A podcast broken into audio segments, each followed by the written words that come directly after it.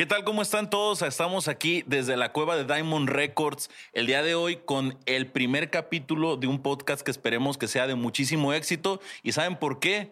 Porque hoy tenemos un invitado de lujo. Va a ser el padrino perfecto que nos va a dar esa pateta de la suerte. Mi carnal Alex Gárgola en la casa. A ver. Tanto, tanto cabrón aquí, hoy tres aplausos. ¡Aplaudan! ¡Aplausos! No, para el Gárgola. Pues, doctor, agradecido de estar aquí en su programa El Diente. Cuando me dijeron El Diente, dije, no, eso suena fuerte, Sí. El Diente como el chile, como ahí. Puras, verdad. puras pláticas al diente. Sí, sí, que le damos un gustazo estar aquí. Este, en este programa que yo sé que va a ser el principio de muchos bien, bien cabrones. Muchísimas gracias.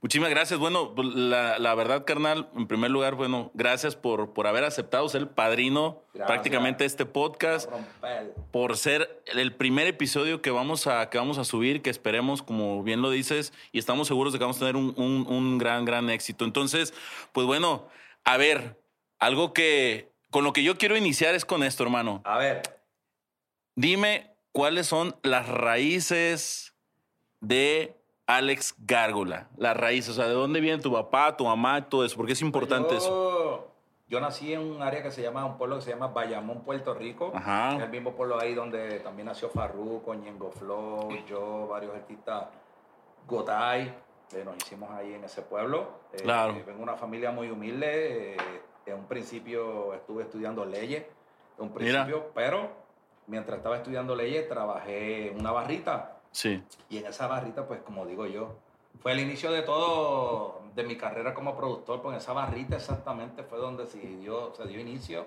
cuando yo entré a reggaetón, porque vino un compita, me trae un cassette, Ajá. yo tengo musiquita, salsa, merengue a los clientes. Tú estabas ahí trabajando. Normal, sirviendo chelitas a todo el mundo. Y ese Claro. compa me dice, oye, canal, ponte esto ahí, que es lo que se va a quedar con todo. Y yo, weón, ¿qué es eso, güey?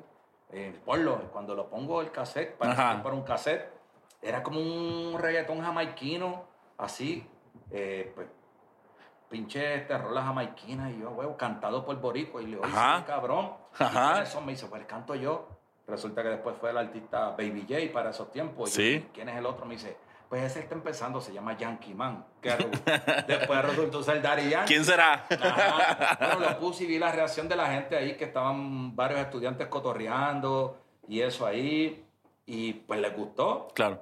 Cuando el morro se va, me dice, oye, dame el cassette que me voy. Yo ahí le doy el cassette. Y en la barra un compa me dice, oye, ¿sabes qué? Eso lo podemos hacer nosotros. Yo, ¿cómo? Dice, sí, yo tengo todos esos discos. Esos son discos jamaiquinos que han cantado los panameños. Esas pistas andan en los, los discotes de antes, los grandotes. Claro. Y vamos a hacerlo. Consíguete un amigo, tu hermano, que es Nicky Jan y varios cabrones. Y dale En ese- mi casa. En ese tiempo, Nicky Jam, digo, ¿qué edad Sí. tenía Nicky Jam en ese Ah, tiempo? Nicky tenía como 14 o 15, tenía ese Estaba cabroncito. morrito. Sí, y ahí Nicky para ese tiempo se metía en la barrita también a ayudar, pues Nicky sie- siempre en casa ha sido bien presentado. Entonces se metía ahí en la barra también a hacer tragos ahí, Sí. a los clientes y todo aprendiendo. ¿Y si era trabajador el Nicky? Sí, sí, era trabajador. Eso, qué chingón. Entonces, reúno a Nicky, a varios cabrones, y nos fuimos ese domingo a la casa de él. Sí. y hicimos lo que se llamó el cassette de DJ Yo Volumen 1. De, vol- DJ Yo Volumen 1, yo cantando como un cabrón, Ajá. malo. Nicky Jan, para ese tiempo fue OG Bla, Master Joe y varios artistas que después fueron bien grandes y fundadores del género. Y pues fue el primer cassette que, que negociamos en una disquera. Esa fue, el- esa fue la primera, primera vez, vez. que tú escuchaste Sí. un reggaetón. Obviamente, estamos Sí. hablando de un reggaetón que todavía le faltaba otra evolución, ¿no? Totalmente, totalmente, porque cantábamos en meras pistas panameñas. Ajá. Y luego de ahí pues fue el boom. Eh, hice mi primer álbum que se llamó Los Más Buscados en el año 1995. ¡Ah! Pelota. Y ya yo andaba haciendo discos. Y ahí lo hicimos y fue disco de oro y después seguí de Cream Volumen 1, 2, 3, 4, que es una saga de 4 CD, Ajá. que fueron unos putazos. Ahí salieron muchos artistas como para ese tiempo Cavalucci, Alberto Tai, Michael, Michael Emanuel, un chingo de gente. Y después empecé la saga de las gárgolas, que fue volumen 1, 2, 3, Sí. 4, 5, y ahí viene el nombre de Alex Gárgola, que me, la gente me empieza, ah, Alex Gárgola, porque... Por en el- la por industria- el- En la industria habían varios Alex. Claro. Entonces, como para que identificarme... ya fue. Alex Gárgola. Y de ahí fue que ya te quedó Sí, ahí el Alex Gárgola. Eso ya, Ah, Alex bueno. Gárgola y, y bueno, pues de ahí salió pues, Don Omar, ahí Daddy Yankee salió, salieron todos los artistas, Toritito, todo un montón de artistas. Es ahí. que, es que, o sea, Arcángel, Randy, todo el mundo ahora viene con Guay. O sea, realmente, realmente nos podemos imaginar, o sea, remontarnos a esas épocas en donde el reggaetón apenas iniciaba, ¿no? Y yo creo que ni ustedes mismos, si, si no, corrígeme, sabían el nivel de impacto que iba a tener a nivel mundial sabía, esto. no. o sea, esto es una locura. no es una locura. Inclusive hice un, para ese tiempo un amigo de nosotros sacó una revista que se llamaba la revista In the House y me, me dice él, Ajá. dice, oye Alex, prepárate para lo que viene. Y yo qué, me dice, vas a ver que vamos a venir con nuestras pistas propias, vamos a hacer nuestros propios eventos, coliseos, Mira. esto va a ser bien grande y vas a ver artistas cobrando, para aquel tiempo me decía, vas a ver artistas cobrando 10 mil, 20 mil y 30 mil dólares. Y yo le dije, ¿tú crees, cabrón? Pero si los artistas para aquel tiempo llegaban a estudios hasta en bicicleta Claro. y cobraban 50 dólares. O sea, Claro. en mi mente tenía yo, o sea, la visión. Claro. Ya luego cuando pasa, yo digo, se nos fue de las manos. O sea, en verdad la industria del reggaetón Se fue a las nubes duro, ¿eh? De las manos, ya fue algo mundial. Sí, Eh, nos costó trabajo organizarnos claro. de lo, porque pues, estábamos sacando discos y discos y discos y para ese tiempo muchos CD. Ajá. Y nos conformábamos, nosotros los productores, con hacer plata en los CD y los artistas se conformaban con hacer meros shows, Claro. que era mucho dinero, pero ¿dónde estaban las regalías de los masters? ¿Dónde estaban Claro. las regalías autorales? ¿Dónde estaban las regalías de Sound Exchange? Y todas esas cosas. No las cobramos porque claro. no sabíamos. Las, Se perdió todo eso. Sí. Yo digo que se perdieron millones y millones y millones. Sí, de imagínate. En casi 10 años, Claro. no sabíamos. Y entonces luego ya nos organizamos, empezamos ahí como que a aprender El negocio. A, a del negocio. Y ya bueno, hasta acá, que ya estamos aquí casi 30 años. El último álbum fue Galgora Forever, donde ahí salió Rao, Farruko, todos los artistas que ahora mismo andan por ahí mundialmente trabajando. Y nos fue un exitazo, Eladio Carrión, Mora, Lugar La L, Darel, Noriel, no, todo el mundo. Y andamos hasta aquí. Entonces sí, cuando veo para atrás, pues veo muchas, Lo que- muchos escalones que tuvimos que subir, de verdad. Y todavía siento que nos faltan más escalones todavía. eh, porque esto no se acaba, doctor. Esto es una cosa que, que todos los días uno va aprendiendo y aprendiendo del negocio. Y número uno, que las plataformas siguen cambiando. Entonces, Totalmente. hoy está Spotify, Apple, y YouTube, Instagram, esto. Pero antes de eso, ¿qué había? Pues andaba Messenger, hablaba- andaba MySpace, andaba Ajá. otras cosas. Sí, eran los. Sí, Ajá. es- eso es que incluso ha habido también una evolución en la forma que se distribuye la música, ¿cierto? Sí, totalmente. O sea, yo, yo creo que hoy en día eh, eh, hay más oportunidades de que, de que una persona que le apasiona la música, en este caso, Total. ¿verdad? O sea, hay- hay- a- Total. hoy en día hay una manera diferente de cómo poder distribuir música. Lo vemos al día, a diario. Al diario se ve. Y Sí. yo le digo, oye, un artista, un morro, digamos que aquí hay varias personas en el público, se puede pegar desde un celular. Desde su celular, ah, mira el muñequito también, los que no han visto el muñequito con necesidad de ahí de la gente ahí de, del Falcon y la gente de MX Music. Este, hoy en día un morro puede decir, ¿sabes qué? Voy a abrir mi casa disquera, se mete aquí, Claro. empieza a distribuir su música a través de TuneCore, CD Baby, whatever, la P, Sí, sí, sí. lo que sea, subió su rola, ahí él mismo Y puede empe- eh, promocionarla Claro. y todo. Sí, Claro. A través de su celular se suscribe en ASCA, en BMI, lo que sienta que le guste más como compositor. Claro. Ahí registra sus canciones, le llega su dinero mensual, se registra en Sound Exchange, le llega su, le llega su dinero cada tres o cuatro meses y ya está. Sí. Y O- nosotros no teníamos eso, doctor. Nosotros perdimos todo ese dinero. sea, todo era a través de los- Hoy en día lo tiene ahí, Claro. Ahí a la mano. Sí, no, y aparte, eh, digo, la manera en la que se escuchaba antes la música, bueno, te remontaste desde los discos de acetato. Sí, de acetato. O sea, de allá, luego después ya se vino el tema de los CDs. Y hasta ahora está lo digital. Y ya, ajá, exacto. Sí, o sea, ha cambiado muchísimo, ¿no? De hecho, antes las copias que se, o sea, la cantidad de, de copias que se vendían, ¿verdad? Sí. Eh, si a lo mejor alguien llegaba a un millón o por ahí Sí. ya era un exitazo, cuando ahorita a través de las plataformas digitales y las cantidades de reproducciones que No, tiene no la. hace mucho O sea, más. eso pff,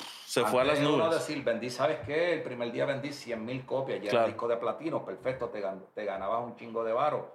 Pero podías vender 300 mil, 400 mil copias, que eso es muchísimo. Claro. Pero hoy en día, una canción tuya, un hitazo, te pasa los 100 mil, Claro. los 100 millones de, de reproducciones en Spotify.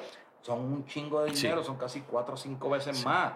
O sea que hoy la oportunidad lo tienen todos los jóvenes y las disqueras en este momento, que cualquiera que tenga el talento, obviamente, que tenga una buena producción musical y que tenga una, eh, una voz peculiar, se puede pegar. No todo el mundo tampoco, ¿entiendes? Porque hay veces mil voces de karaoke por ahí claro. no pasa una puñeta. Sí, o sea, tiene que ser, eh, realmente tiene que ser un talento, eh, digamos, que sí que sí ofrezca algo diferente al... al, es algo diferente. Claro, totalmente. Un vozarrón diferente, sí. Y, no, y sobre todo que ahorita, o sea, con este tema que hablamos de las plataformas digitales, ahorita literal estás a un clic de hacer una reproducción de la canción que tú quieras. Claro. Así. y ahora mismo, hoy tenemos estas plataformas y quién sabe que el año que viene... Que pueda haber diferente, totalmente. Yo, que salga algo en el metaverso que te diga, pues sabes qué, los conciertos todos ahora se van a ver en el metaverso. Ah, cara. Sí, no, no. ¿Entiendes? Y vas a pagar 99 centavos y vas a ver un concierto en el metaverso. Y cuando vienes a ver, tienes un planeta Tierra y se metieron 3 millones o 5 millones de personas. Imagínate.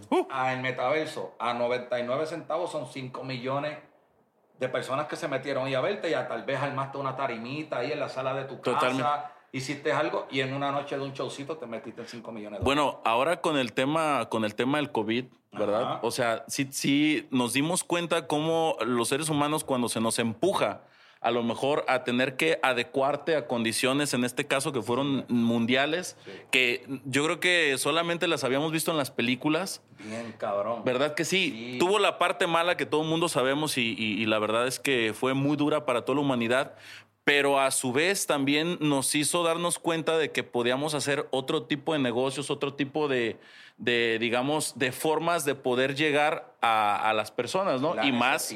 Creó la, creatividad. Totalmente. Entonces teníamos los gobiernos, no sé si aquí en México pasó, pero donde quiera, quédate en casa, quédate en casa, quédate en casa. Y no te decían, o sea, uno no sabía que uno se estaba enfrentando. Claro. Yo, de mi parte, yo le dije a mi hermano, a mi familia, ¿sabes qué? Vamos a comprar suministro para seis meses. Sí, porque no sabemos cómo se ve en el tema. Sí, claro. Entonces, uno pegaba a ver en Instagram, yo por lo menos me asusté, porque siempre, y me estaba enfermando, doctor, porque estaba todo el tiempo viendo CNN. Y, y siempre pura noticia. Noticia y viendo las estadísticas. Claro, que, eso va subiendo y todo. En Puerto Rico.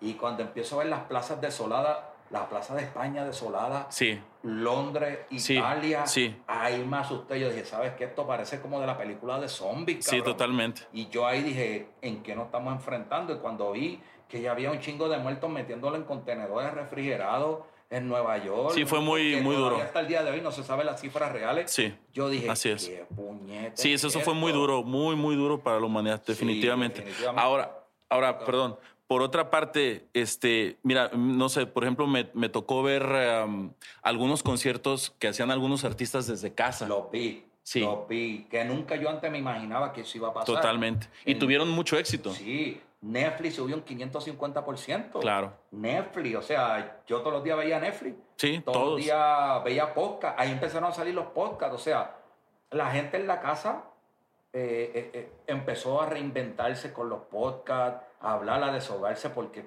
todo el mundo padecía de un estrés. Sí. Los artistas padecían de un estrés, entonces todos empezaron a hacer live de Instagram. Yo me acuerdo que para el COVID yo me acostaba todos los días a las 5 de la mañana porque uno no podía dormir y como que era bien tenso, ¿no? Entonces me entretenía pues viendo todas las cosas, los live de los artistas, hablando, deshogándose, haciendo la gente pues monería, o sea, un montón de cosas, doctor, que, que yo creo que el COVID transformó a la humanidad. Ahí se pegó el TikTok. El TikTok, ahí se empezó. Se fue a las nubes ahí. pendejerías en las casas.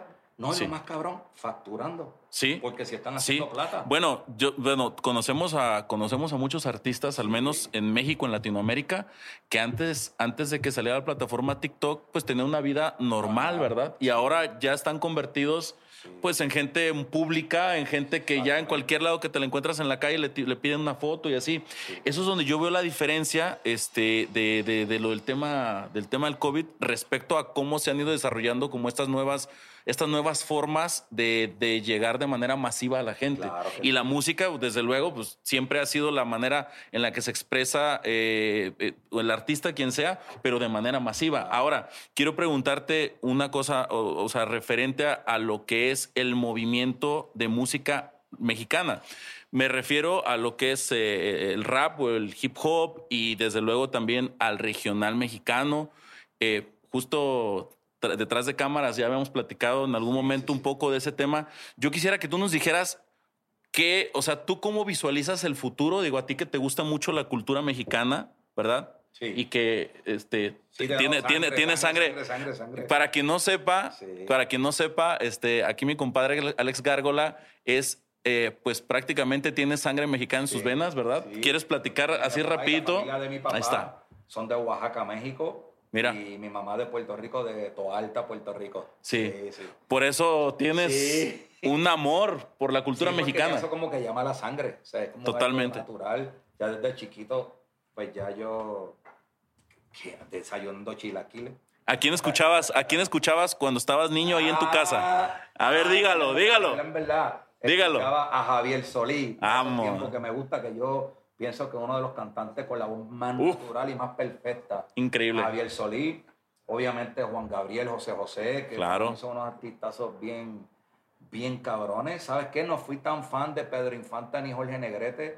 Pienso que Javier Solí fue un cabrón para ese tiempo. Sí, sí, sí. Una voz Luego, en los- envidiable. En los 90, la voz, el bozarrón de Luis Miguel Claro. fue un mero cabrón. Y obviamente después le agarré el amor a... Cuando entré con Farruko en el 2010 a México, Sí. que estuve casi conviviendo tres o cinco meses aquí en México, Ajá. le agarré el amor a los corridos y a la música regional mexicana. Creo que el primer tema que escuché cuando entré por acá, por el norte de, de México, a hacer la gira con Farruko, el primer tema que me pusieron fue mi último de esos de los recoditos.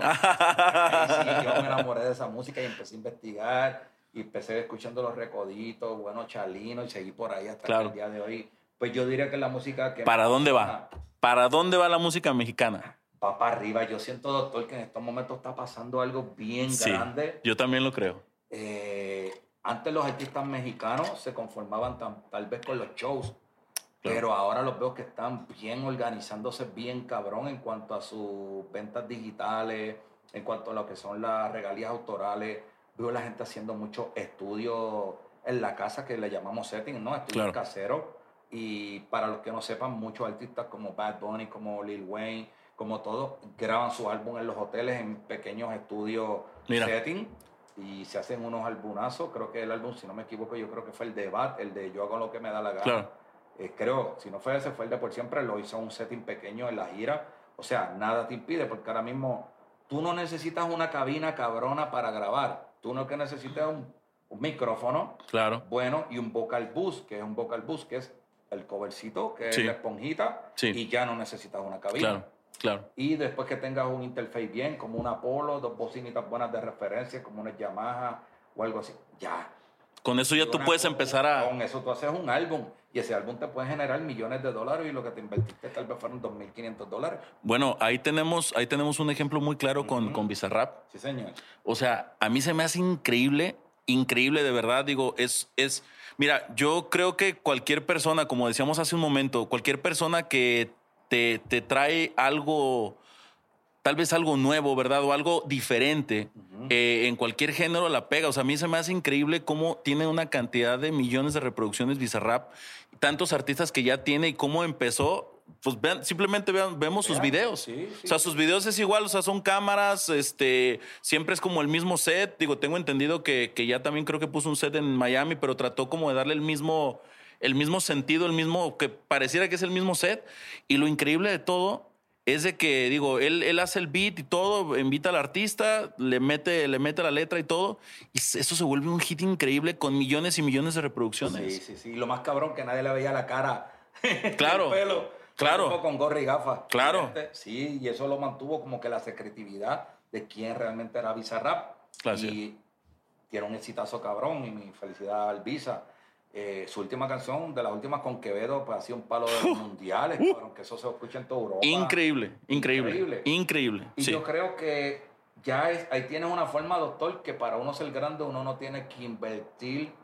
Esas grande. cantidades. No, tú empiezas desde lo sencillo, desde lo sencillo te da fruto y luego te vas modificando. Claro. ¿Entiendes? Tú no necesitas un millón de dólares, un millón de dólares para invertir en un estudio cuando por dos mil dólares puedes hacer el mismo setting, lo mandas a masterizar a Miami Fuller y vas a sonar cabrón. Totalmente Y cierto. más a los morritos que están empezando, que tal vez Claro. no tienen los recursos, ahí tienen una técnica de cómo si pueden eh, hacer sus rolitas, ¿no? Sí. Con un seteo de las casas. Eso es lo que yo te decía hace rato, o sea, cómo hoy en día to- todo ha cambiado, toda la industria musical ha cambiado de tal manera que a veces con el talento y con las ganas de verdad, o sea, que de, de- de verdad de corazón el, el- el- el chavo que nos está escuchando, que apenas va iniciando y todo, y, y que, y que escuche a un referente de la música, de, en este caso el reggaetón, que, que ha sido un boom a nivel mundial, que en este caso es aquí mi compadre Alex Gárgola, o sea, que de su boca esté diciendo, hoy en día no es necesario tener esas cantidades que a lo mejor tú vas a decir, en mi vida las puedo tener, sino que puedes empezar con algo pequeño, pero que si de verdad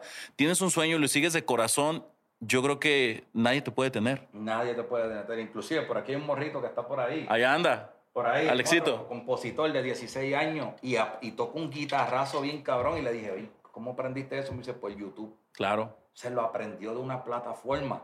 claro. No hay limitación. El que tiene interés, cabrón, aprende, cabrón. Y mira que ahora mismo, o sea, él, él, el, el morro, el chamaco, le puede componer a cualquier artistazo ahora mismo porque la Sí. tiene.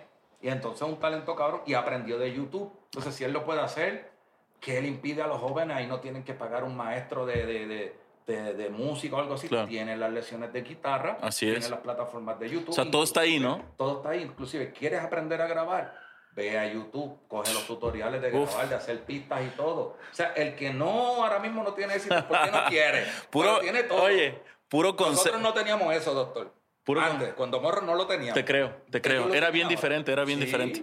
sí. Puro consejo de oro, es nada más para que vean de qué manera está, estamos aquí este, metiéndole flow a, esta entrevista. Pero a ver, lo que te decía hace un momentito, ¿hacia dónde va el regional mexicano? ¿Hacia dónde va el rap? ¿Hacia dónde va todas estas colaboraciones que hoy en día están empezando a darse cada vez con mayor frecuencia y que estamos viendo, ¿verdad? Este, a veces un regional mexicano o un rap ya mezclado con regional mexicano. ¿Hacia dónde tú crees? Que va, o sea, con la experiencia que tiene Alex Gárgola de haber iniciado un movimiento mundial que es el reggaetón, ¿qué, ¿cómo ve Alex Gárgola el regional mexicano? Desde la primera vez que tuviste, digamos, este, esta primera experiencia con el regional hasta el día de hoy y lo que tú crees que va a pasar en el futuro. A ver, ponga, vamos a poner atención de un referente. Bueno, mi referente que yo estoy viendo y con la visión que creo que es lo que va a venir, número uno, está cambiando en lo. Ya, o sea, cuando antes se decía lo regional, se pensaba en los señorones cantando. Sí. Es la realidad. Para los Chalino, de Chalino, eh, para los tiempos de Valentín, eh, Valentín Elizalde, sí. Señorón, cinturón. Los Tucanes de Tijuana.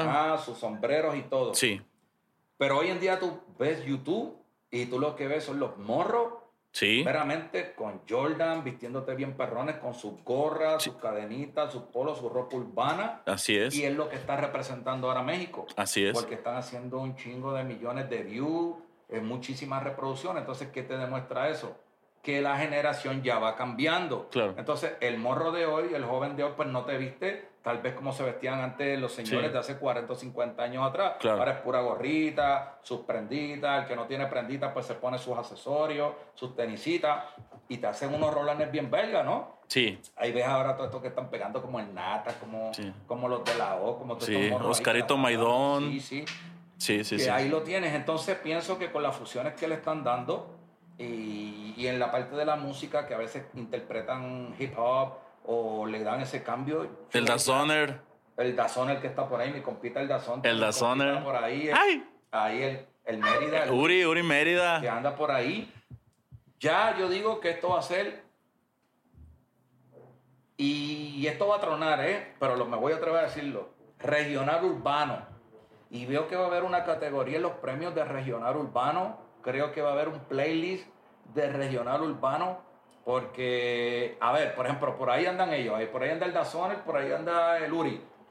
O sea, ellos le meten al regional, le meten a los corridos. Sí, Pero de la forma que visten, no te visten como los señorones de hace 40 años. atrás. Así es. No te visten como los Bookies o no te Sí. visten como, los- como Grupo Bronco Sí. o esos señorones. sí, Visten urbano. Y entre medio de sus pistas, pues hacen unos cambios musicales que a la hora de las categorías de premios no lo puedes poner en música regional. regional mexicana. Tienes que ponerlo, digamos, regional urbano, porque yo pienso que esa es la categoría que es. Sí. ¿Entiendes? Es como Nata. Lo de Nata ya es corrido tumbado. Sí, Ya él estableció esos corridos tumbados. O sea, no es el típico corrido corrido, ¿no? claro. Es corrido tumbado. Pues ya Así es. perfecto lo hizo. Yo digo que ahora viene regional que abarca más urbano. Así es. Y yo veo playlist Sí. y, veo, y veo muchísimas cosas grandes, especialmente en esta plaza de Guadalajara. Pienso que se están organizando bien machín. Veo muchos estudios que se están haciendo. Sí, sí, sí, Veo bastante. Muchas compañías Sí. que sabrá Dios, de aquí al próximo año, Dios bendiga, van a ser las próximas, los próximos multisellos bien cabrones Sí, que pueden contar Sí. conmigo con mi apoyo porque yo soy una Gracias, persona carnal. que si Jalisco me abre las puertas, yo ayudo a todo el mundo. No me importa el sello que sea, yo ayudo a todo el mundo. Yo lo que quiero es que la gente esté contenta y eso. Y hasta el día de hoy, yo no soy persona, porque ya yo estoy hecho, ¿verdad? Ya yo estoy en otro negocio y eso, pero ya nadie le cobra un centavo ni nada. O sea, a mí me gusta Mira. ayudar y tener amistades. O sea, el que me diga aquí que yo he ganado un centavo de Jalisco o de, o de Guadalajara, que me lo diga, pues a mí ni me interesa eso. Yo lo hago de corazón y ahí pues, porque Claro. me gusta y soy fanático de la música y, y todo ese pedo. tienes tu ¿no? corazón mexicano. Sí, obviamente. Y me gusta estar aquí con mi raza. Pero yo veo algo bien cabrón. Yo veo que se están organizando bien machín. Yo creo que, que esto va a ser lo próximo, Sí. doctor. Sí, yo también lo creo. Lo veo porque ya lo veo venir ahí, ¿entiendes? Entonces, pues, esa ayuda que también, esa activadera de todo el mundo, como que a la misma vez surgió de momento aquí en Sí. Guadalajara, o sea, y Sí. lo noto y lo siento que Sí. es como un rollo que trae. Sí. Yo digo, no, esto va a explotar en el 2023. Así es. Es que, fíjate, yo, yo este, digo, yo creo que Tomos, o sea, el regional mexicano como tal va a ser un género que él va a seguir. so- o sea, de alguna manera van evolucionando algunos, al- al- algunos aspectos, pero sigue, sigue, sigue. Pero esto que, esto que, que ahorita menciona mi carnal Alex Gárgola y que tiene toda la razón del mundo, es de que cada vez están haciendo como un tipo, no sé si llamarlo de esta manera, o sea, un tipo de mezcla en donde ya es regional con algunos beats, ¿verdad? Que ya suena un poco más urbano y la letra. ¿verdad? La letra de las canciones. Bueno, tienes el tema de Cristian Nodal con el Jera. Claro. Ahí está. ¿Qué mejor que eso? Cristian Sí. Nodal que un señorón, vozarrón Sí. cabrón de las baladas. Y mi compadre el Jera, Jera que MX. Quedó mega cabrón, ¿entiendes? Sí. Entonces tú dices, a eso es que vamos, a eso me refiero. Entonces cuando nominas esa canción, ¿dónde la pones? Claro. ¿Dónde la Do- pones? Ajá. ¿Entiendes? Sí, sí, sí. Eso Necesita, tener un, un, un, un- un playlist. un nicho. ¿Dónde ubicarla? Claro. Regional urbano. Claro, ¿entiendes? totalmente. Y óyeme, eso es lo que va a venir. Y ahí Sí. cuando venga, eso va a explotar. Sí. Eso es lo que vamos. Así es. Sí, sí, sí. Yo, yo estoy totalmente de acuerdo. Y aparte, yo creo que, mira, porque resulta esto, yo tengo muchos amigos de Latinoamérica, de Colombia, Ecuador, Perú, este, Chile, Argentina. Todos los países. todo lo que es Latinoamérica, eh, Estados Unidos ni se diga, ¿verdad? Eh, les gusta el regional mexicano como tal. De hecho, yo me, yo me sorprendo ahora que estoy yendo, estoy yendo a Brasil, eh, este, estoy yendo seguido a Brasil y ahí veo compañeros, o sea, me junto con compañeros de Latinoamérica y a mí me sorprende cómo Sí. escuchan regional y yo, ¿qué? ¿Cómo? cabrón, ahí tiene el ejemplo de Colombia, los dos carnales. ¿Cómo se la pasan ahí Sí, los carnales? sí, Luis R, sí. que anda rompiendo. Luis R, se está escuchando en todo. No, Puerto Luis Rico. está, Luis está Entonces, rompiendo. pues ahí lo tiene. o sea, Grupo firme. Grupo firme rompiendo. Sí, Oye, duro. Cuando yo vi lo del Zócalo, a Edwin Cash y a todo el mundo. dije, Ah, no, increíble, increíble, increíble. Rico. Nunca en Puerto Rico se escuchaba en los Racer corrido. Ahora sí. Mira, Tú vas a Puerto Rico y se, oye- y, y- y se oyen corridos, ¿no? Mira. Y un montón de mexicanos en Puerto Rico que se han ido a establecer. Obviamente, pues porque no les gusta Estados Unidos. En Puerto Rico tú vives más cómodo. Es territorio americano, es playita, Claro. es urbano, tropical. Y se están yendo para Puerto Rico. Y nosotros los puertorriqueños, nosotros pues tenemos una comida típica, ¿no? Que es el Sí. arroz y la habichuela, Sí. el pollo frito, la Sí. chuleta. Pero hay dos cosas en Puerto Rico que dominan a ver, la comida china sí, y el restaurante mexicano. mira, Esa es nuestra comida, no pare más. O sea, donde yo vivo, yo tengo 11 restaurantes mexicanos. Mira. 11. Que si Flor de Mayo, que si El Vagón, que si Catrina, restaurante de la Revolución, que... Mira. No, no te digo. Y un montón de mexicanos y cocina pura mexicana, ¿entiendes? Mira. No te estoy hablando de los taco makers ni nada de eso, no. Restaurantes mexicanos con un montón de gente mexicana donde yo vivo. Y entonces, o sea, los de nosotros puertorriqueños amamos la cultura mexicana, pues ya estamos adoptando la música. Obviamente, aunque les moleste, Luis Miguel es puertorriqueño. No, por ahí con Luis Miguel. Y Luis Miguel se hizo en PR. Luis Miguel vivió Sí. toda su vida en Puerto Rico. Nació en Puerto Rico y me recuerdo de Luis Miguel con su papá Luisito Rey, como visitaba los programitas de televisión. Hasta yo creo que tengo una foto con, con. Luismi por ahí desde chamaquito. Sí. Se hizo en PR. Cristian Castro en PR, Verónica Castro iba a PR, José José, todo el mundo se Sí. escribió en PR. Tenemos un ídolo grande, grande, grande, que es el querendón de nosotros. No sé si aquí todavía existe, pero el señor Marco Antonio Muñiz. Claro que Marco sí. Antonio Muñiz Claro que sí. venía todas las navidades a Puerto Rico por más de 30 años y ese señor no salía de Puerto Rico. O sea que las influencias de, Mexica- de México Ha estado Rico siempre presente, realmente. El cine de Puerto Rico se hacía aquí en México, el cine en blanco y negro, el cine de Puerto Rico con artistas mexicanos, con cantinflas, con todo. Entonces, en Puerto Rico me recuerdo cuando ella morro, había un programa que se llamaba a las 2 de la tarde Telecine Mexicano. Sí. Todas las películas mexicanas las pasaban Mira. ahí. Inclusive, ahí les va un dato bien cabrón y yo como productor lo tuve que aprender. La verdadera música de México, para que aprendan, no es el mariachi, mi gente. Busquen la historia. La verdadera música de México es la música de trío, Sí. los panchos, Sí. toda esa gente. Los- Las películas en blanco y negro eran pura música de trío. Los grandes tríos Sí. eran de aquí de México, que eran tres Sí. señores cantando con tres guitarras. Sí, sí, sí, sí, sí, sí. Y esa era la verdadera época de oro de México. Entonces, pues eso pegó muchísimo en Puerto Rico, donde también empezaron a nacer muchos tríos y eso unió mucho a Puerto Rico con México. Aparte de uno de nuestros compositores eh, que pegó en Mi Viejo San Juan y todas Sí. esas canciones también.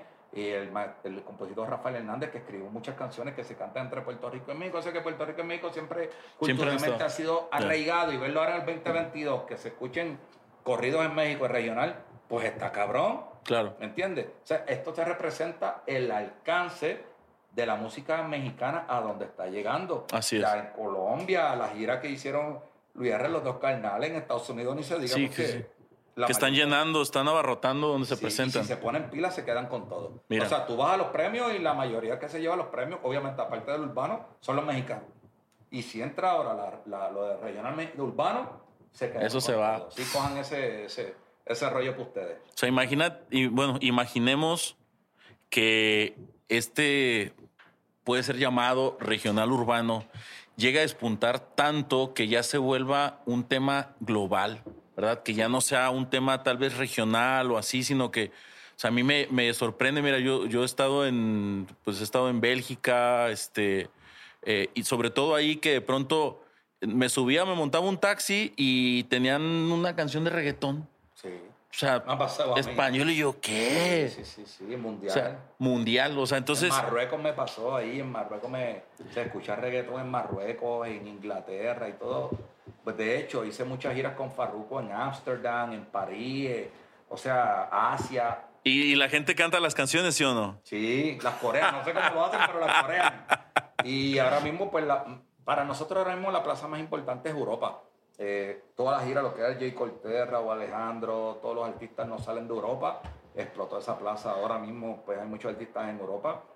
Pero la plaza más importante para mí es México, donde hay muchísimos millones de consumidores, Sí. de, de oyentes fieles, muchos Sí, fanáticos. sí, todo sí. para mí México es, es la plaza más importante. Para mí, no sé para los otros, pero para mí es lo más importante. Ahora, ahora, a ver, a ver, como en todos los géneros, yo supongo que el reggaetón, una de las claves, porque deben de ser varias, ¿verdad? Pero una de las claves de éxito del reggaetón, y si no, corrígeme, es eh, la cantidad de colaboraciones que se hacen en donde tal vez tienes un artista que, que a lo mejor todavía no tiene, no tiene los, la, la, digamos, la proyección o los focos, ¿verdad? Y te hace una colaboración con un Mike Towers, con un Rau, eh, con un Anuel, eh, con un Farru, y, ¡pum! y de repente ya lo pusiste en el mapa. Sí. Ahora, tú aquí en México, ¿cómo ves que se están comportando los artistas ya consagrados? Estamos hablando del regional o del rap o del hip hop.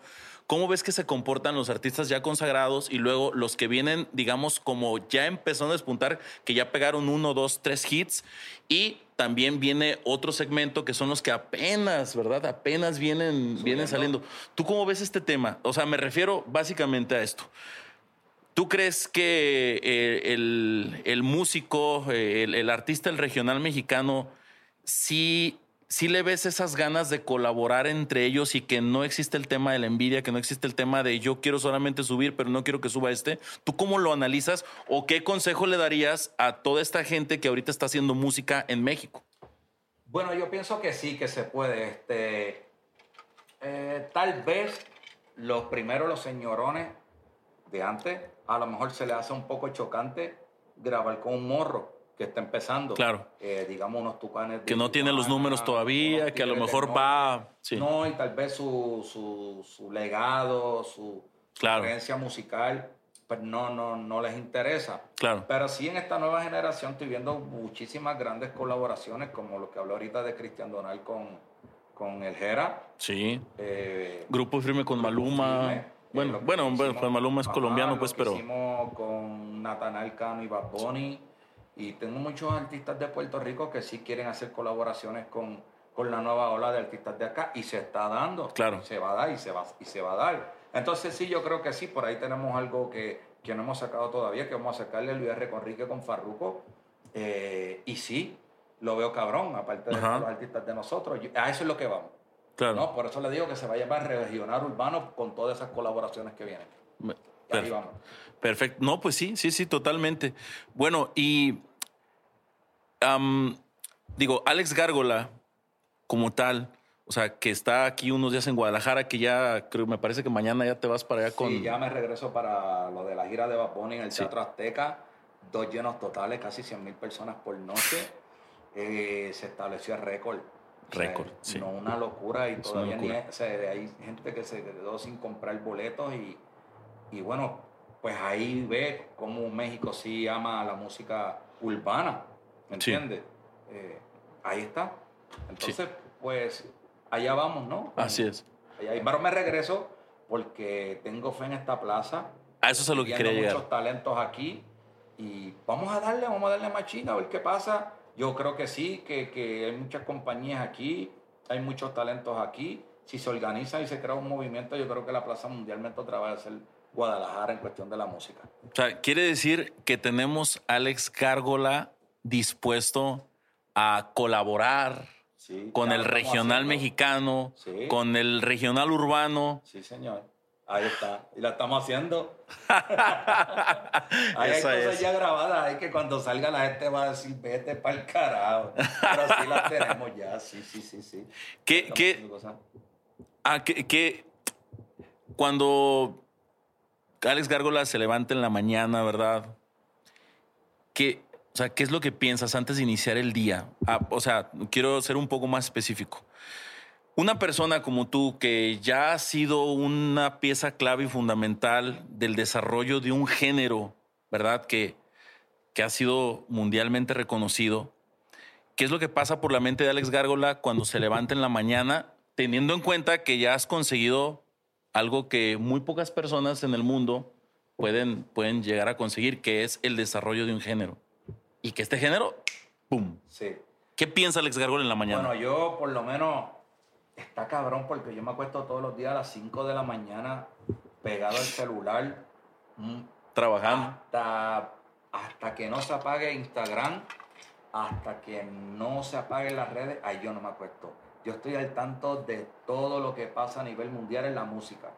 Yo creo que ese es el éxito mío.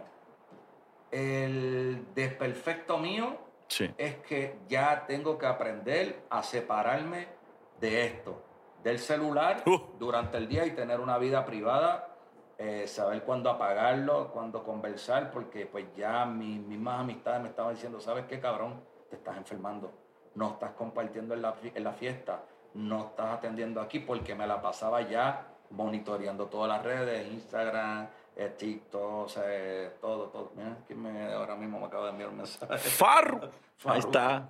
Saludo para Farru. Este, o sea, ¿Estás Ya. activo, pues? ya me, exacto, pero ya me acuesto, estoy tratando de acostarme temprano, apago el celular. Cuando me levanto sé que tengo un montón de WhatsApp, pero trato de tomarme un café primero y eso, y empezar a contestar los WhatsApp. Y entonces cada día pienso en cuál va a ser la próxima movida, cuál va a ser la próxima movida, porque si me quedo en la monotonía, pues ya le voy a perder después como que el gusto, ¿no? Quiero hacer ya cosas diferentes, quiero experimentar cosas diferentes con la música de acá, Claro. con la música de PR, hacer fusiones, qué sé yo, yo pienso, yo pienso más allá, doctor, yo pienso que tal vez puede explotar desde un mismo techno, de un mismo house, de un mismo, o sea, como se lo, como se hizo Daquiti con el conejo, que fue a nivel mundial, Sí. yo pienso que cualquier artista nuevo urbano mexicano lo puede hacer también. Totalmente. Todo está en el ritmo, ¿por qué no? ¿Por qué limitarnos meramente a, a cuatro instrumentos? Totalmente. ¿no? Entonces sí, hay talento para hacerlo y yo creo que ahí es que vamos. Y a ver, a estos nuevos talentos, digo, porque como que la plática eh, eh, has dado, pues, iba a decir, hemos, me buena manada, o sea, has dado como algunos tips muy buenos eh, a estos talentos jóvenes que muchas veces no disfrutan el proceso porque ya se quieren ver tal vez llenando un, un foro, ¿verdad? Ya, ya se quieren ver a lo mejor en programas, en videos, o sea, y a veces no disfrutan el proceso. ¿Qué es lo que nos puede decir Alex Gárgola? Tú que has estado, digamos, desde el inicio del nacimiento de una estrella mundial. ¿verdad? Y que tú, de alguna manera, has visto el desarrollo de tantos y tantos artistas de, de- del reggaetón y, y supongo que también de otros, de otros géneros, pero en especial el reggaetón. ¿Qué le puedes decir a los jóvenes en el sentido de, de este disfrute del proceso? Bueno, lo primero que yo pienso es que el artista o el talento debe de pasar los tropiezos, no facilitarle eso. Yo como productor, si firmo un artista, Ajá. perfecto, yo lo llevo bien, lo voy a orientar, pero me gusta que el artista también pase sus vicisitudes para que aprenda también a reaccionar a esas vicisitudes del camino, Claro. porque no todo A esos es- problemas. no todo es canela, ni- no, Sí. también hay pedos, ¿no? Durante claro. el camino. Claro. Disfrútense en ese proceso de subir, eh, disfruten- disfrútense en los tropiezos, eh, disfrútense en las nuevas conexiones que hacen, los nuevos amigos que hacen, Claro. disfrútenlo, disfruten la creatividad, porque cuando logran el objetivo de hacerse grandes estrellas, ahí no van a disfrutar el proceso. Ahí es una, realmente es una esclavitud, doctor. Implica. Implica arriesgar familia, Sí. implica arriesgar salud, eh, eh, y lo voy a decir aquí, muchos artistas que, que no quiero mencionar, que yo he estado backstage, han tenido que hacer un concierto apenas vomitando antes de subir, me dice, ¿sabes qué? No puedo, no puedo, estoy vomitando, o sea, vomitando, y ahí tenemos que llamar a un doctor de emergencia que lo inyecte y eso por lo menos para resolver esas próximas dos horas y que pueda hacer el evento. Eh, él lo he visto, artistas que del día anterior le han cogido unas pedas bien cabronas y en el día del show más importante Están- Están... Hemos tenido que llamar a un doctor a que lo inyecten, inyecten en la garganta para que pueda hacer el show. Eh, saber lo que es estar con la misma ropa puesta tres días porque tienes cuatro escalas de avión. O sea, saliste del show, papi, con la maleta directo al aeropuerto Es que. a coger tres Sí. escalas de avión y llegaste al otro día por la noche con la misma ropa. Entonces, pues ya ese proceso uno no se lo disfruta. Claro. Pasamos hambre también. ¿Por qué les digo que pasamos también? Porque llegaste a un cabrón aeropuerto a las tres y media de la mañana y está todo cerrado. Y tú Claro. con una hambre cabrona. Y el vuelo sale a, la- Y el vuelo sale temprano, no te dio nada de, de, de qué comer en el avión y ahí te montaste y arrancaste. O sea, disfrútense de ese proceso. A mí yo cometí muchos errores. Yo en la fiesta, que al día de hoy me arrepiento, me, me arrepiento muchísimo en las fiestas de Navidad. Yo duraba 20 minutos con mi familia y tenía como cinco invitaciones y mi mamá me decía, no te vayas, quédate con nosotros, con tus abuelitos, conmigo, noche.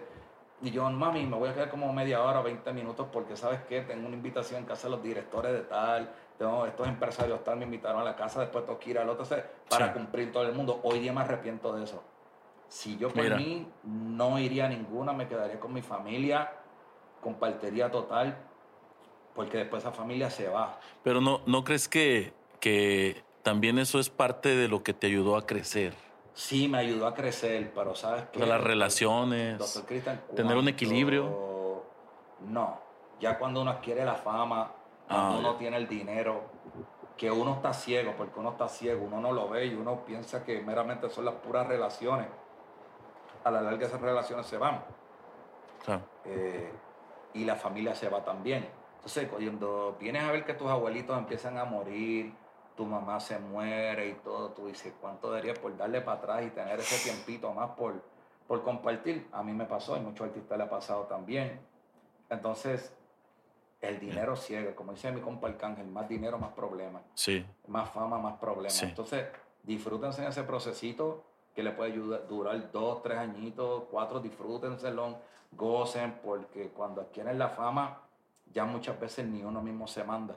O sea, ya uno tiene Ya ya estás que, que una gente... expuesto a una- trabajo, sí, A una agenda. sí, a una agenda, que ya uno tiene un equipo de trabajo de 20 personas que dependen de ti, Sí. que, que, que tienen familia, que dependen también de llevar ese plato a la mesa Sí. a las casas, que tienen su Que, trabajo. que estés de ganas o no tienes Y que está cumplir. Cabrón, está cabrón. Entonces imagínate, a veces uno cancela cosas y todas esas personas contaban con esos barros para llevar a su casa y se va. O sea, la decisión que tú tomaste de que, ¿sabes qué? No voy.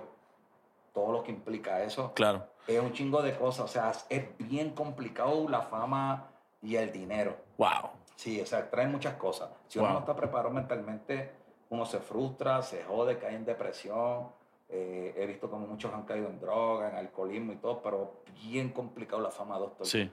Manejar la fama debe Sí. ser algo. in-. Sí, el uno da el autógrafo, foto y eso sí, a veces cuando uno está triste, triste por dentro, o uno está pues fuera de onda, o uno está aguitado o algo, pues uno tiene que sonreír al público. Pero a veces el público no sabe los problemas que uno va trayendo, ¿no? Familiares, Claro. problemas grandes que uno tiene. No, y está cabrón, doctor, está cabrón. Entonces, pues está bien, pues uno se compró sus casas, sus autos, sus lujos. eh, pues uno siempre los comparte con la gente más allegada, porque doctor, ¿de qué le vale que usted tenga millones de dólares y, y usted diga, ¿sabes qué? Pues tengo todos los millones de dólares, ¿qué yo voy a hacer con esos millones de dólares? No tengo solo? con quién. No tengo con quién, porque siempre uno necesita allegados, ¿no? Para uno compartir, hablar, deshogarse y que esos allegados que uno tiene, mi gente, y escuchen este consejo porque A ver. le pasa a Farruko, le pasa al Cángel, estoy hablando por ellos, ¿eh? porque lo, lo vivo, lo puedo hablar a Jam, a nosotros. Necesitamos gente al lado que me diga, ¿sabes qué? No, cabrón, estás mal. Mira, cabrón, ¿qué carajo tú te crees? Necesitamos esos amigos así que, que nos abran los ojos. Y que no todo el mundo te esté diciendo No. que tú eres perfecto Ah, y. no, no, necesitamos esos amigos que te dicen, diablo, cabrón, estás loqueando, ¿qué carajo te pasa? Eh. Eh, ponte para... O sea, necesitamos eso. Y eso es lo que nos endereza. Eh, Así que, pues eso es lo que está detrás de la fama, ¿no? Este, no Wow. necesitamos gente que nos diga, sí, sí, está bien, te quedó cabrón, cuando no quedó cabrón. Claro. A lo mejor yo puedo hacer unas expresiones y no quedaron cabronas. Necesito una persona detrás que me diga, quedó mal. ¿Entiendes? Claro. Entonces, pues sí. Que te ponga los pies en la, en tierra, tal tierra, vez. ¿Entiendes? Sí, el- por más humilde que sea, una cosa no tiene que ver la otra, es que uno comete errores como ser humano también. Claro. ¿Entiendes? Entonces, pues, la fama y el dinero no es para todo el mundo. Y ahí han fracasado muchísimos artistas. O sea, Sí. es una disciplina, Sí. es un agobio. Sí. Llega un momento y se lo dije a Farru una vez, cabrón. Farruko, y esto lo voy a decir por primera vez, Farruko una A vez ver. me trató de suicidar. Farruko una vez estábamos en el momento de Sí. Ganando casi 400 O sea, estaban dólares top, mensuales en top. el top. Y Farruko agarró su auto para estrellarse en una pared Wow. y llorando y su esposa me dice, habla con este que se quiere matar y yo le digo, ¿qué te pasa, cabrón? Me dice, ya yo no quiero ser Farruko, yo quiero ser Carlos Efren Reyes, ya no aguanto más. Y, o sea, agarró el carro tienes- o lo, lo pararon antes. aprendió para darse contra una pared. Cuando tú tienes una persona así, yo le dije, me acuerdo que le dije, ¿sabes qué? Vamos a hacer una cosa. Perfecto. Yo me voy. Yo no, si lo quieres hacer, hazlo. Apaga ese auto. Pero sabes que si dejas de ser farruco, vuelvas ahí a taller de tu papá Sí, a vender piezas de auto Sí. y no pasó nada. sí. Si quieres eso, Adelante. no hay problema. Me fui y después al rato apagó el auto. Pensó, entró en una crisis y llegó un momento que me decía, ¿sabes qué? Este mes no quiero evento. Quiero estar en mi casa este mes. Claro. Yo no aguanto dejar ropa, agarrar otra maleta, avión, avión, avión. Este mes no me coge evento. Y así lo tuvimos que empezar. Sí. O sea, una persona que, di- que diga que este mes se puede buscar 400 mil dólares y te diga, olvídate los 400 mil dólares, no me cojas evento, no me agarres evento. Sí. Imagínate la necesidad ya que tiene emocional de, Sí. de estar en su Donde el casa. dinero. Sí, totalmente. dinero no recompensa. Es totalmente. Ya, y eso, Mira. nosotros hemos vivido eso. Mira, eso está increíble porque este realmente todo mundo que vemos estos grandes artistas, ¿verdad? Con estas millones de reproducciones, con tantos premios que se les dan año con año. Pero a veces el, el fan, ¿verdad? No, no vemos lo que hay detrás. y ese tipo de cosas, a mí me parecen como que todos estos chavos que tienen esta ilusión, que tienen que saber que claro, durante el proceso, como lo estamos hablando, el proceso se disfruta, pero que luego mentalmente tienes que estar fuerte. Fuerte mentalmente, Porque el dinero y la fama y que a lo mejor en todos lados donde te reciban, ¿verdad? Este, seas, seas, seas el centro de atención, eso quieras que no, a la larga yo creo que sí termina, termina, si no estás fuerte mentalmente y con los pies en la tierra, termina por afectarte. afecta, o sea, llega a tal grado yo no lo he hecho, pero mis allegados sí que, que me cuidan y me protegen. O sea, yo he estado ya en sitios eh, pasando mis momentos personales con los míos alrededor, siendo yo y gente así, con el celular grabando. Y entonces los que están conmigo se dan cuenta y van a la persona y dicen, mira papi, ya te está grabando. O sea, el padre está compartiendo con su gente, brother, está comiendo, o está ahí, este, pedo, dale break. Después está, está viviendo su momento porque somos humanos. Claro. ¿Entiendes? Entonces, pues. Y la privacidad ahí ya. Sí, eso es lo que, que, que, molesta, ¿no? Que ya tuve gente que se hacen los pendejos y están todo el día como que buscando grabarte para sacar esa noticia. Claro. Eso es lo que molesta. Totalmente. Entonces ya, pues ya eso no es disfrutar. Sí. Ya eso no es disfrutar. Entonces viene el cabrón, pues te, lo, ah, te lo subió a su Instagram y taguió a medio mundo y ya se fue viral. Como lo han hecho a las Kardashian, como lo han hecho a Balvin, a Nicky Jam, a Maluma con tope, ya ahí eso está cabrón. Ya ahí me ha pasado. Sí, no, o sea, me, o sea, quiero pensar, ¿verdad? Que cuando viene un, un, chavo, ¿verdad? Un nuevo talento y que de pronto ya le piden la fotito, ¿verdad? Que de pronto algo así, esas cosas motivan. Pero yo, fíjate, yo con, con, los amigos, pues que, que a través de, de mi trabajo me he permitido conocer, Luego yo platico con ellos y justamente les digo eso. Les digo, oye, güey, ¿cómo le haces para, o sea, para mantenerte tranquilo y ecuánime, pues? O al menos eso es lo que yo veo. O sea, uno de ellos es, no sé, por ejemplo, eh, este Ángel, que está Santa Fe Clan, Secan, que son mis compas, este, Mara. un, día, un día hicimos un evento en mi pueblo este, y llevamos al pinche Mara mira, hermano, nunca habíamos hecho un evento. Yo en mi vida había hecho un evento, pero pues dije, no, vamos a hacerlo y todo. Según yo puse ahí mi backstage, que obviamente toda la gente se metía, se le colgaban a mi carnal el Mara, se le colgaban así del cuello, nomás veía al Mara que le decía así, pero se comportó a la altura y estuvo siempre al 100, pero mira, lo subimos, cantó y, y en cuanto terminó de cantar le dije, hermano, métete a tu camioneta y regrésate a Guadalajara porque no sé qué va a pasar aquí. Ese tipo de cosas, a veces, si imagínate que en este caso Mara hubiera, o sea, a lo mejor que no fuera de humor, ¿sabes? Que hubiera tenido un mal día y que de pronto van y se te cuelgan. O que uno venga trayendo un rollo personal, ¿entiendes? sí. O sea. Pues ahí. Eso es, la parte. Sí, es lo que yo digo. Pues no todo es, hay besos, autógrafos. La gente piensa que la fama está cabrona. La fama no está cabrona hay un montón de cosas detrás que, que, implican muchísimas cosas que uno está expuesto. La vida privada de uno está expuesta. Y hasta la familia. Entonces, este, ya en mi caso yo soy sencillo, yo soy como soy a fuego. Pero llega un momento en que ya uno quiere decir, ya, ya basta. Claro. Ya. O sea, ya, y esta semana no voy a hacer nada y me voy a quedar en mi casa, o la otra semana no voy a viajar.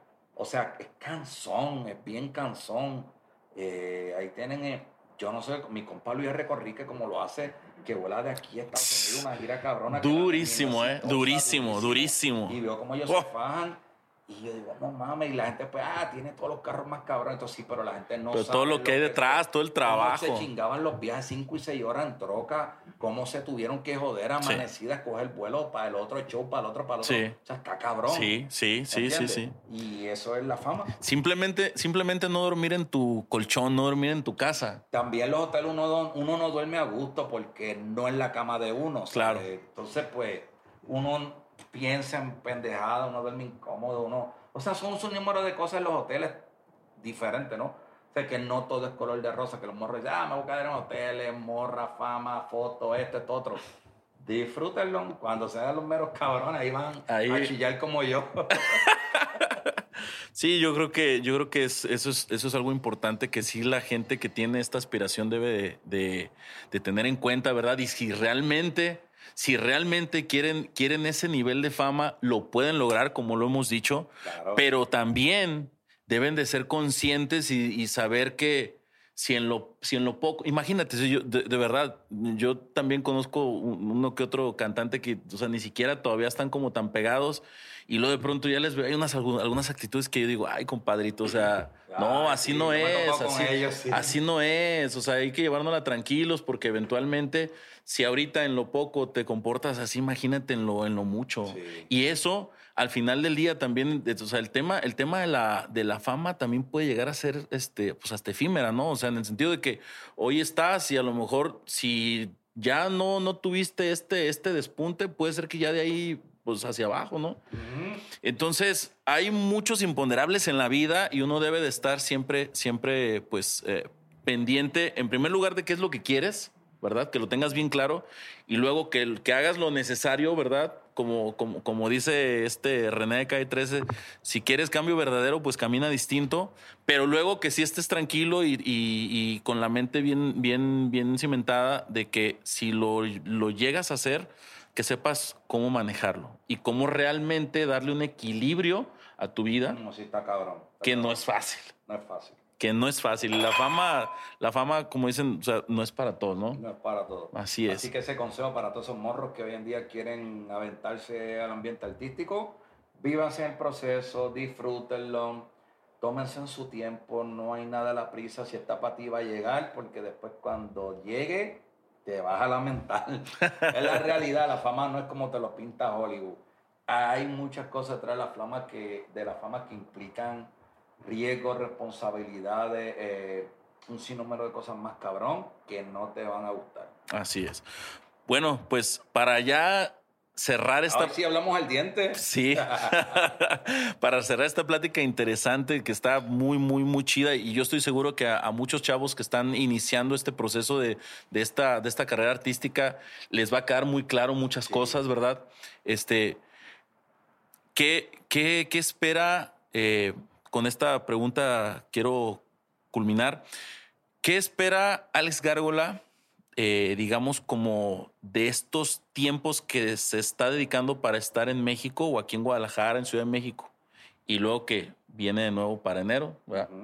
¿Qué es, ¿Qué es lo que espera o qué busca Alex Gárgola o qué es lo que espera encontrar o hacia dónde quiere ir Alex Gárgola viniendo a, a- a aportar a lo que es pues la música mexicana en general? Pues yo pienso, número uno, que me tengo que ganar el cariño del público mexicano. Eso es lo primero. Eh, yo pienso que cada artista tiene su, su carisma. Eh, y yo pienso que se pueden hacer muchas colaboraciones entre lo regional y los artistas urbanos. Y que podemos ir al futuro a ese nuevo género, como le dije, regional urbano. Y yo pienso que sí. Entonces yo pienso que se puede empezar esa colabora- colaboración bien machín, de la misma forma que Puerto Rico lo hemos hecho con los colombianos. Buenísimo. ¿Cuántas canciones J Balvin no ha hecho con nosotros? Ryan Castro con Sí. nosotros, G Sí, con nosotros, G. Maluma. Claro. O sea, Puerto Rico y Colombia siempre se han estado ayudando ahí mutuamente en todas las canciones en los últimos cinco años, Claro. siete años, pero no ha pasado con México. Entonces yo sí Ya es tiempo. Ya es tiempo que empiece México y a eso es lo que vamos, a la visión que yo creo que es lo que lo, la juventud, los morros esperan, que muchas veces en mi, en mi Instagram me dicen, pero ¿por qué no cantan con este? ¿Por qué no cantan con este? Bueno, a eso vamos a ver si se logra cantar y que el público entonces espere cosas nuevas, ¿no? Y, y cosas bonitas. Súper. Pues bueno, con esto ya nos estamos despidiendo de este primer capítulo de este podcast que en este día estuvo interesantísimo con nuestro, con nuestro padrino, ¿verdad? Alex Gárgola. Estas pláticas al diente, Al diente, yo creo que le podemos poner el precio de la fama, este primer capítulo. el precio de la fama, El ya precio de la quedó. fama. El precio de la fama se va a llamar este primer, capítulo. Pues bueno, nos despedimos de todos ustedes. Esperemos que haya sido de su agrado. Esperen muy pronto un nuevo podcast Señor. Que se viene interesantísimo. Y pues nuevamente, hermano, te agradecemos. México es tu casa, Guadalajara es tu casa. Y pues esperemos que haya, un- Alex Gárgola para mucho, mucho tiempo y que, y que Dios mediante, y que este talento que Dios te ha dado, hermano, Gracias. lo puedas poner am, al servicio de, de estos nuevos talentos o de esta gente que también ya está pegada, ¿verdad?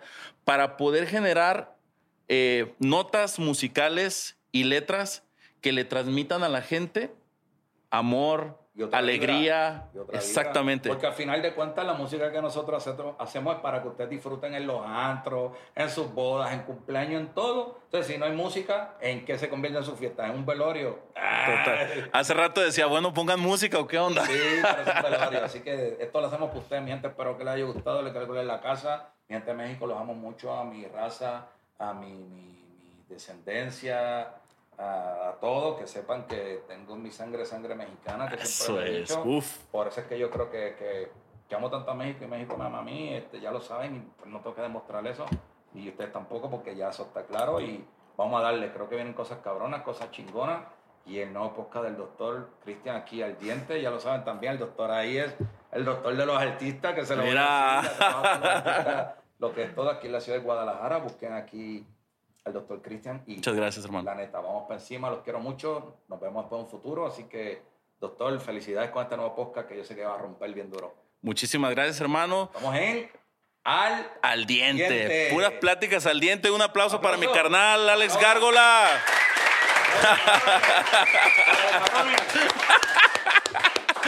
Pues muchísimas gracias a toda mi gente. Esperen pronto este nuevo capítulo porque se vienen cosas muy, muy interesantes. Bendiciones para todos. Luchen por sus sueños, pero sobre todo tengan los pies bien en la tierra porque cuando se viene la fama hay que estar tranquilos, como nos acaba de decir mi, eh, mi buen hermano Alex Gárgola.